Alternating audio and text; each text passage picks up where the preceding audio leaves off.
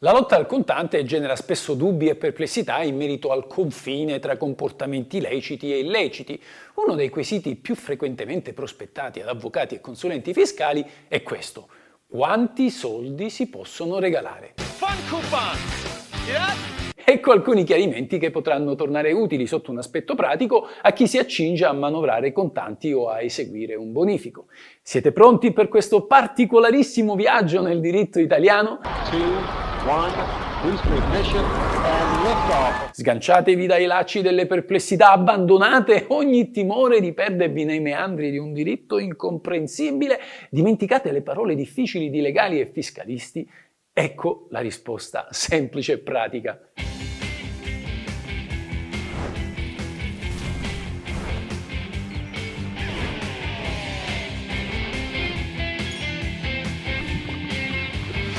È la legge.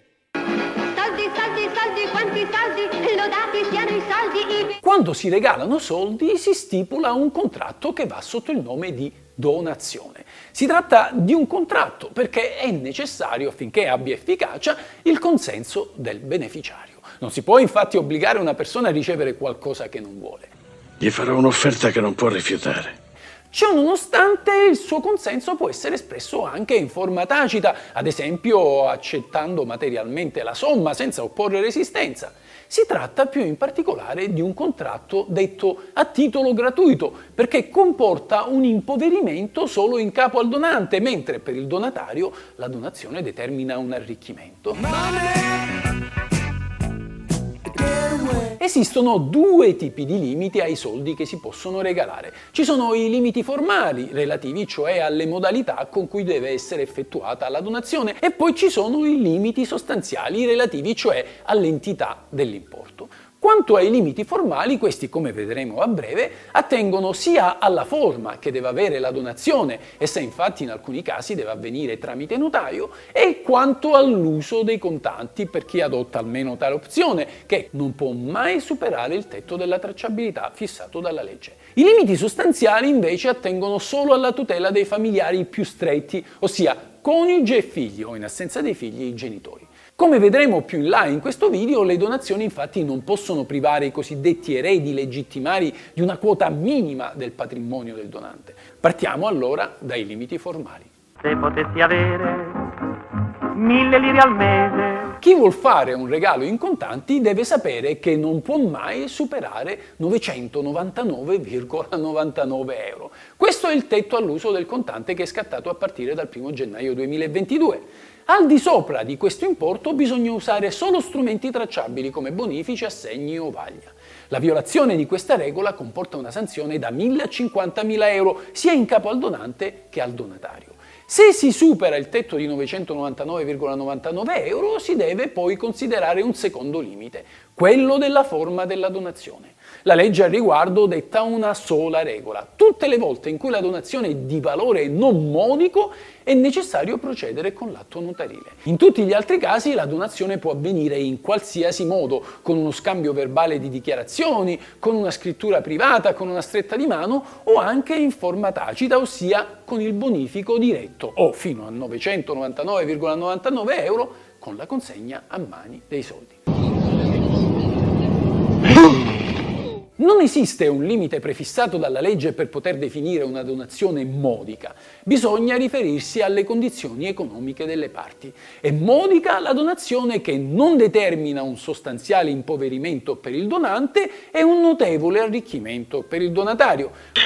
Come buono lei! Così, Tanto per farvi un esempio, se una persona che ha un reddito di 1000 euro al mese e in banca ha un deposito di 30.000 euro regala a un amico 3.000 euro, non c'è necessità del notaio. La presenza del notaio, almeno per le donazioni non modiche, è necessaria per far sì che l'atto gratuito non sia il frutto di un gesto impulsivo, ma sia ponderato con attenzione. In sintesi, quando si tratta di cifre cospicue è necessario recarsi dal notaio, negli altri casi no.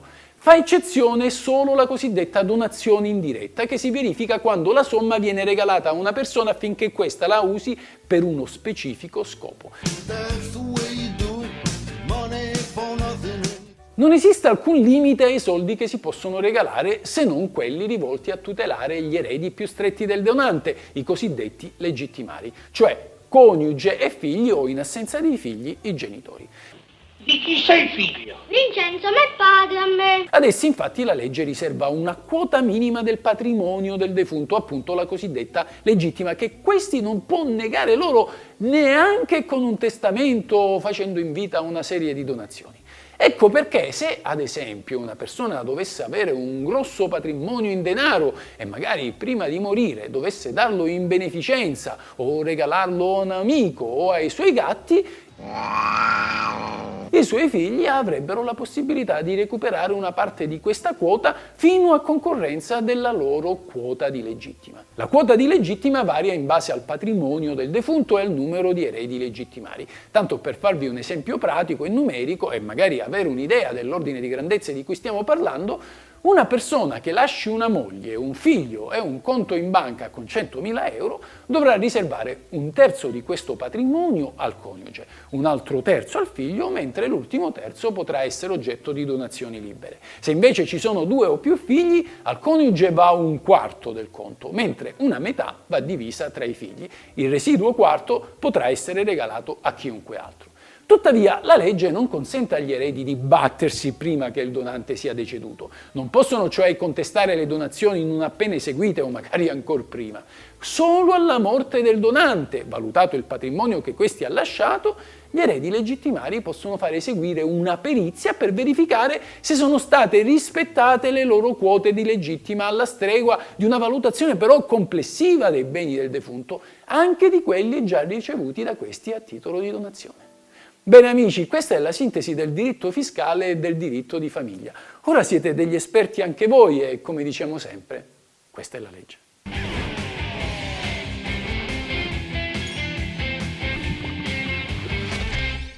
Questa è la legge. Questa è la legge. Questa la legge. Ciao amici, se vi interessa sapere cosa dice la legge, come va interpretata, cosa si può fare e cosa non si può fare, il tutto in un linguaggio semplice ed accessibile a tutti, iscrivetevi al mio canale, questa è la vera legge.